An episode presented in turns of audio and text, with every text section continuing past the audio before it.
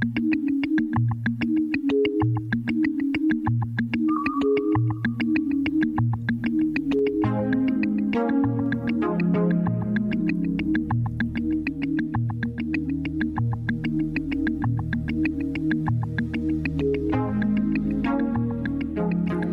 is Talking Back. I'm your host, Dr. Paula Sperry.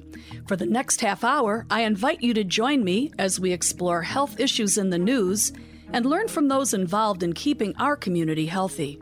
Our goal is not to diagnose or to suggest treatment, but to celebrate your body's innate potential to heal itself.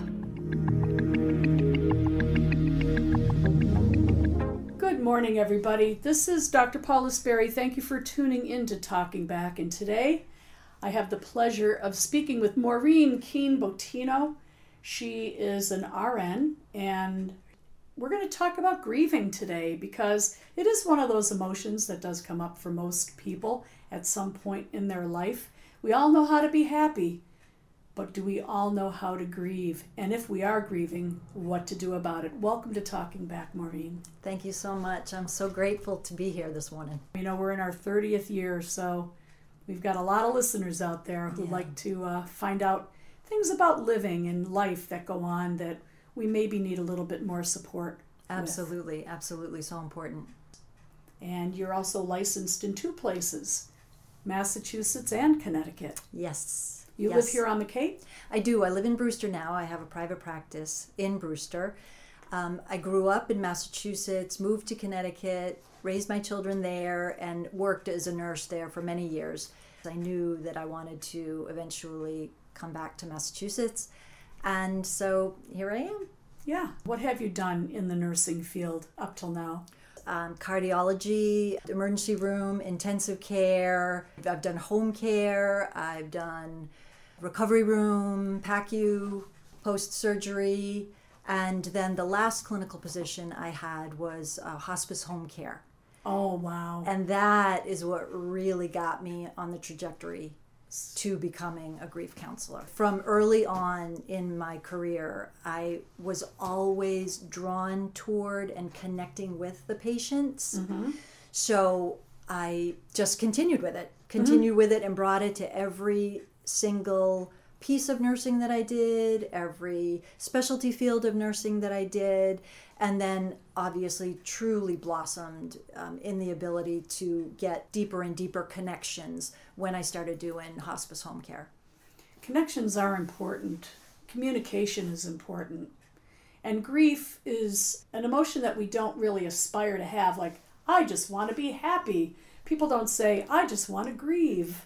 Right. But it happens anyway. Absolutely, no one can avoid it. Truly, in this lifetime, we all will experience grief in some form. Does not only have to be related to the death of a person, death of a pet.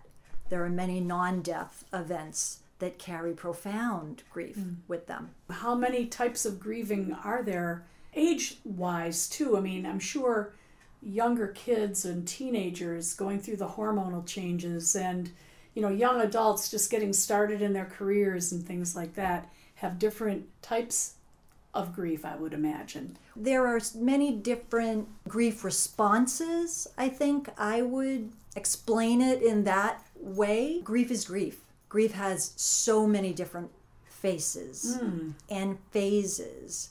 And honestly, grief can and usually is a lifelong journey, a lifelong lesson, a lifelong journey. Little kids lose the goldfish first, or the hamster, or their best friend their best friend. Yeah, mm-hmm. absolutely. Absolutely. So, with each developmental stage in life, there will be different responses to death and or loss. So as a grief counselor which is what you do what are the potential outcomes? What are you looking for? What are you trying to do with clients who are grieving? And why would a grieving client come to speak with you? My primary goal with every client that I speak with is to, first of all, envelop them in a trusting, safe space mm. to be able to express whatever they want or need to express, which they may not think is grief, but it is. Mm-hmm. And then the ultimate goal is to work with them. I'm not fixing anything, I'm not helping. I don't like to say that word. Is it more like hand holding?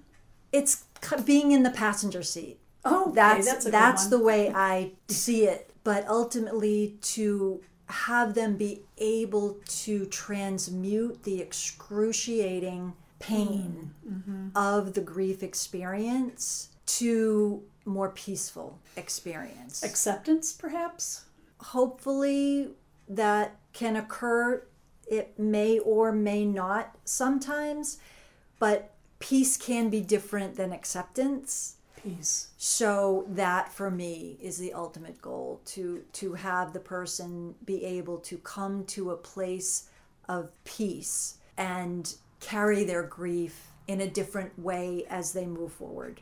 Moving their life. forward, that's important. That seems to be the goal with all of that. Right. Okay. Right. No matter how long it takes. Very very very important which clients need to hear, groups, our community, our world needs to hear. Mm-hmm. Grief is non-linear. Even for men? Oh, honestly, I did a presentation a while ago. You know, men thinking And- lines and women thinking circles. No, there was one man there. He was so excited, you know, and he was sharing a lot. It was fabulous. it was Oh, fabulous. yeah. But yes, So you do talks in the community. I know that you've been to the Brewster Ladies Library, was yes, yes. People showed up. The courage that it takes for someone to be willing to come out in public when they are in their grief process, mm. especially in the most painful, maybe not acute grief, but pain. The pain, the pain, the isolation, the struggle. To come out and sit in a room with potentially strangers mm-hmm. and actually participate. I have such admiration for that. I presented very, in a way, informational mm-hmm. presentation. I called it a conversation mm. to bring up the conversation of grief, which is so desperately needed, and review for people if they want, if they need, what grief can be, what grief may be. I don't like to say what grief is mm, exclusively it? Right. It may be different for everybody. it's so different potentially for everyone. Mm. And then also what grief really isn't. huh. So What isn't grief? what That's I've never even thought of that oh, before. Oh, that's easy because it's such a shorter list. you know, grief is not a problem. So many people are meant to feel as though, what is the problem? I mean, yes, your grandmother died, but she was 90. She had a long life, you know, but yeah. you know, aren't you over it yet? Mm. You know, that infliction of guilt and isolate, leading to more isolation. Oh, I better not talk about it. I can't talk about it. Right. You oh, okay, know? Yeah. That would So- push it back. Yes, absolutely. And quiet your voice. Yes. Which is what I don't want. Hey, if you're just tuning in, this is Talking Back. Today I'm with Maureen Keane Bottino, who is an RN, and she's done many things as a nurse. And when she got involved with hospice care, she found her place in being a grief counselor.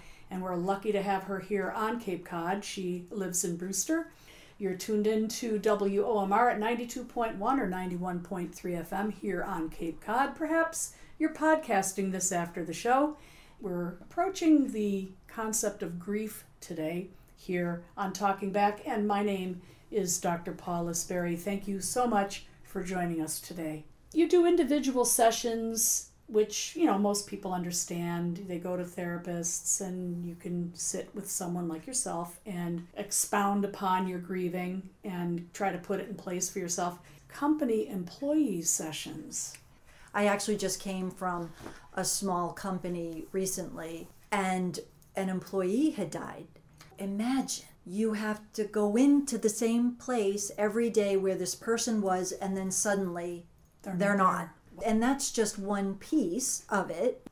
Someone that was there every day suddenly no longer is. Each employee had their own relationship with the person that died. Mm-hmm. So each individual is experiencing things maybe similar but not exactly as their coworker, their office mate.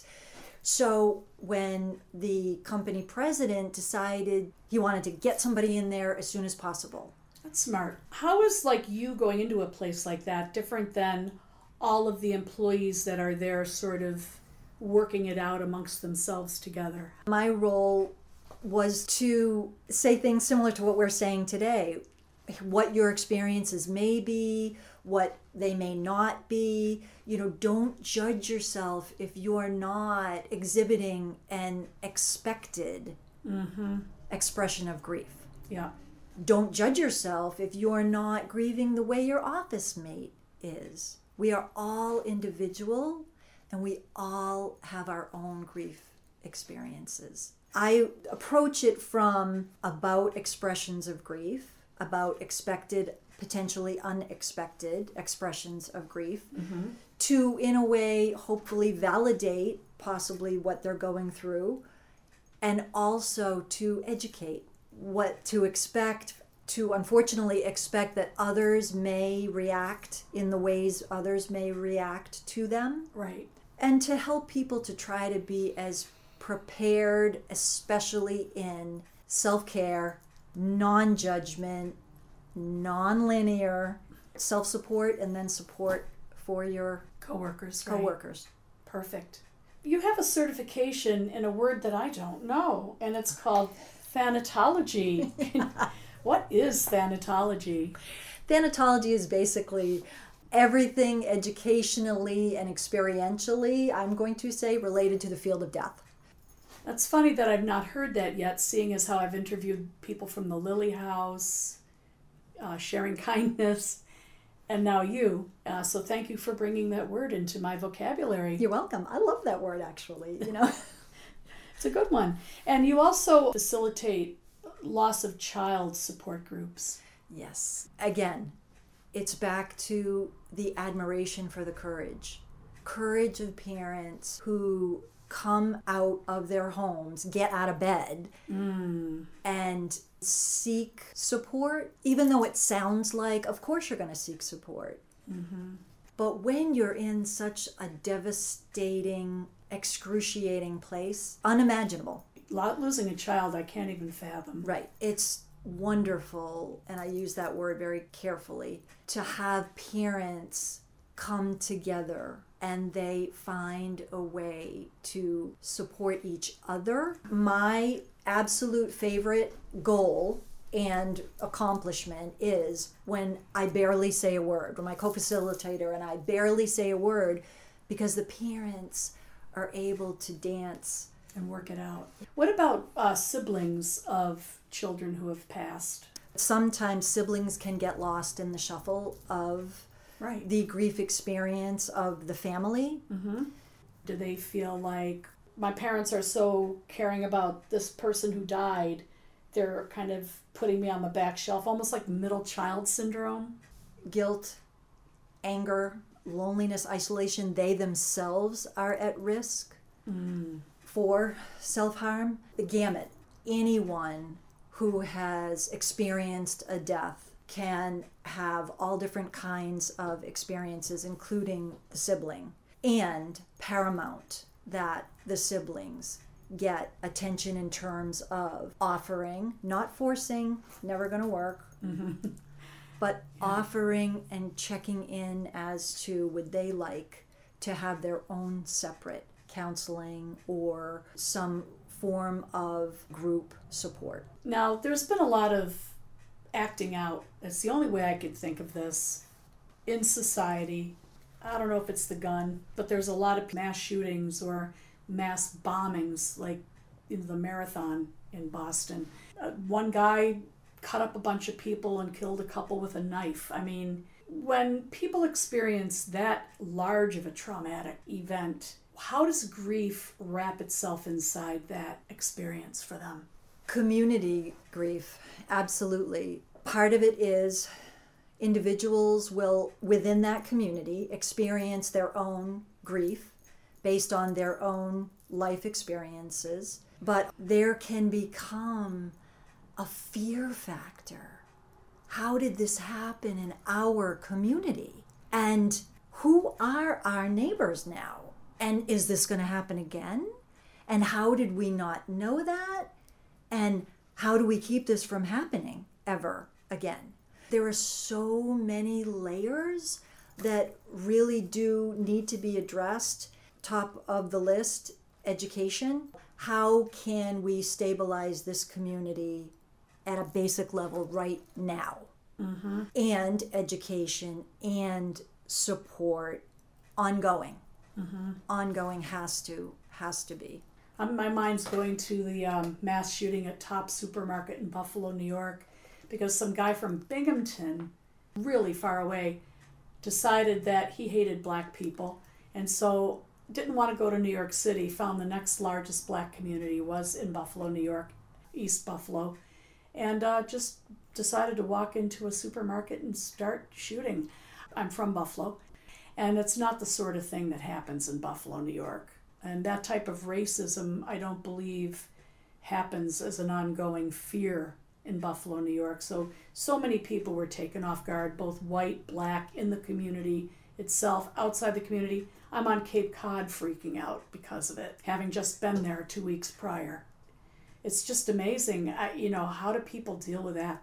So seemingly random, so violent, it rocks a community individuals first of all families mm-hmm. and then the community it rocks you to your core mm-hmm.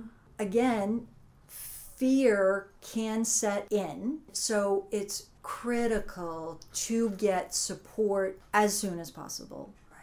to help individuals families neighborhoods the entire community yeah. to heal it's yeah. going to take a while too. I guess time is a factor. Absolutely. Yeah. Absolutely. Absolutely. I mean, there were race riots back in the 60s. I remember them. But since then, I mean, I've been back and forth and things have just been so, it's like almost a model community mm. for people getting along, you know, and what a shame.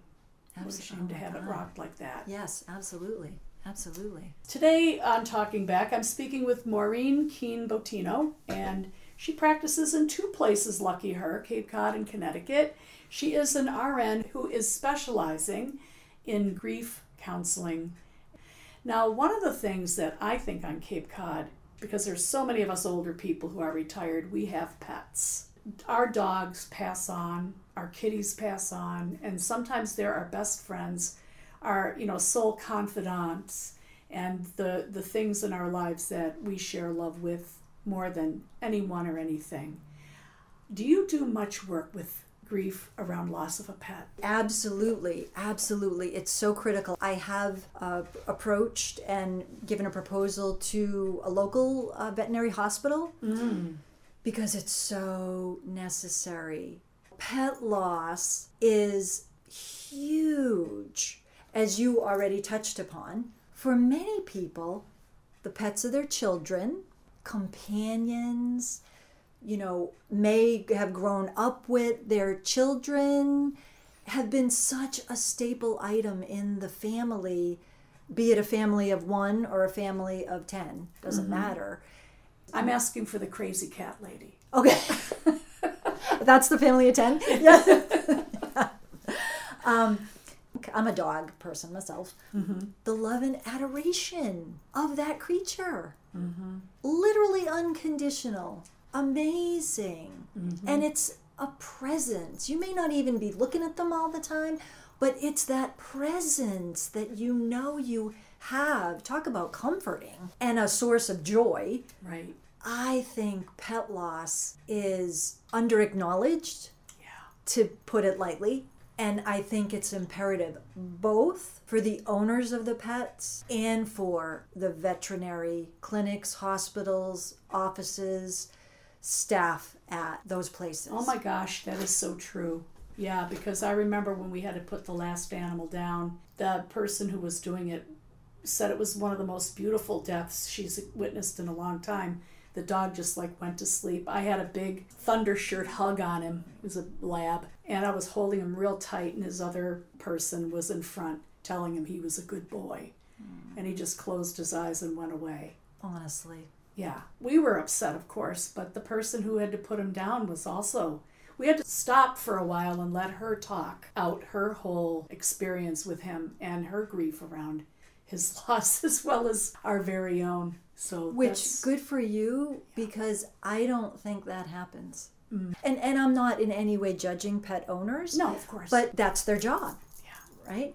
Imagine they know they are ending a life. right, And while it is humane and hopefully beautiful and gentle and a loving, sacred moment, it's still, the facts are the facts. right, right. So different than hospice, which can be and hopefully for everyone is beautiful. Uh huh. We are not actively ending one's life.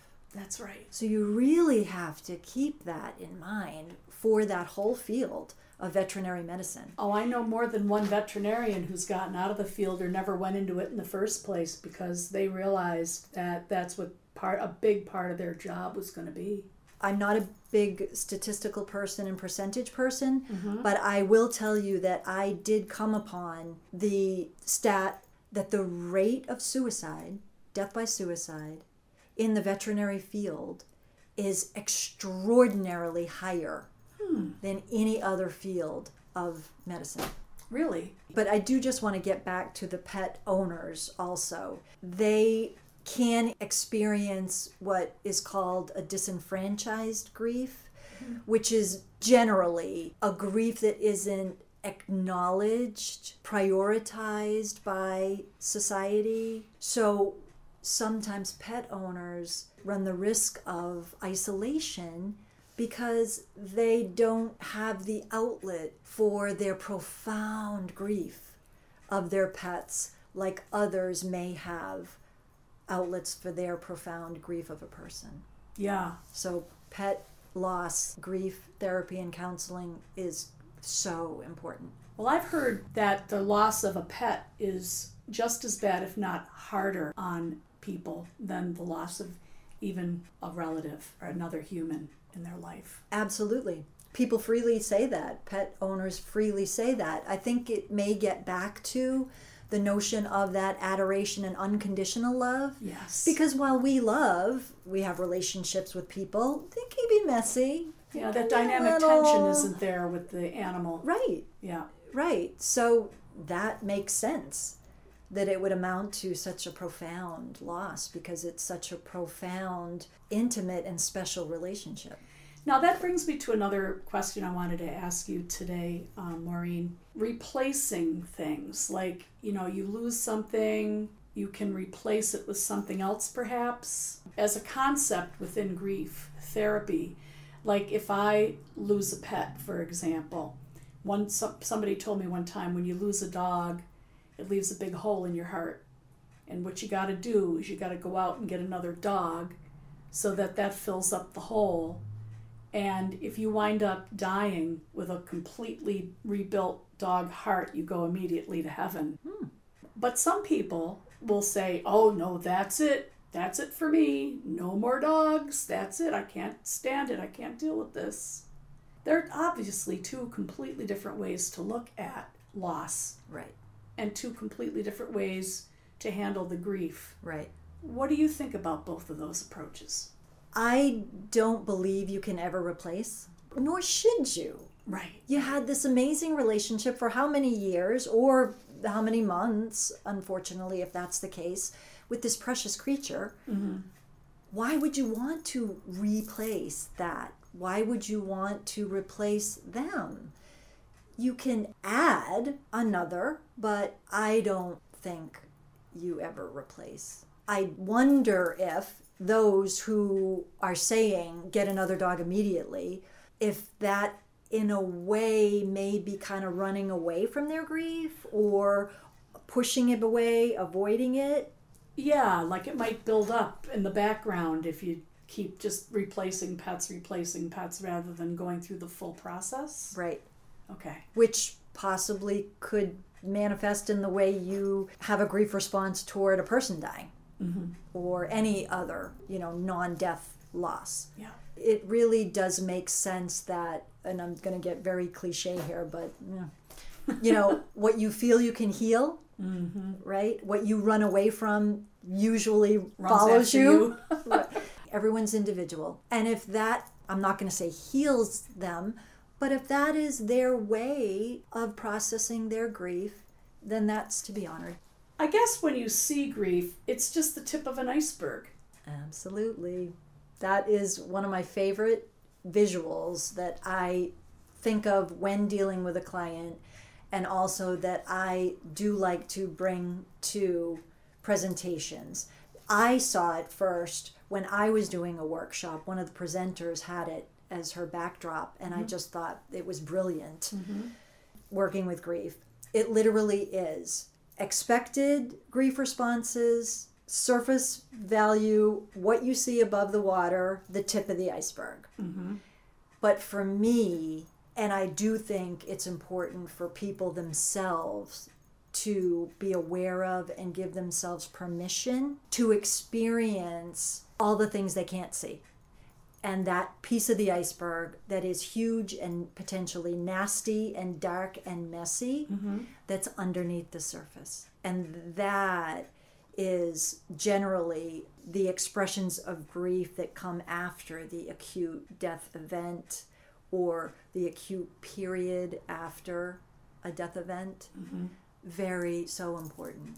So, so that's the part important. you work with. That's the part that I work with. Yeah. Well, that that's a, a great place to leave it uh, with this conversation about grief today with Maureen Keane Bottino, who is a grief counselor, a nurse practicing as a grief counselor here on beautiful Cape Cod.